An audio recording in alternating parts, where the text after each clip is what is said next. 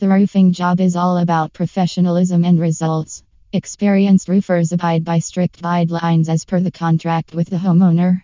You can learn a lot about how the work is done from how roofing firms handle your inspection.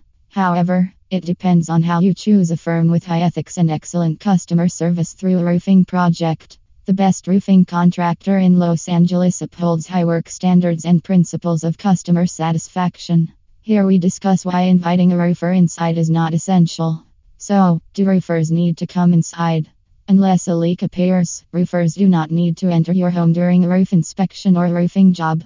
They only enter during roof inspections if necessary due to roof damage. Professional and experienced roofers know the job. The experts do not do anything outside of it. Unless there is severe damage to your roof, such as a leak, roofers have no business inside your house. Due to the pandemic, professional roof professionals wear masks and practice social distancing and equipment sanitization. While performing roof inspections, installations, and repairs, they focus on the homeowner's well being and privacy. Do roofers need to come inside during the inspection? A roof inspection is often overlooked because homeowners do not comprehend the importance of house maintenance. The best approach to identify the earliest warning signs of roof deterioration is through routine roofing inspections by qualified roofing professionals.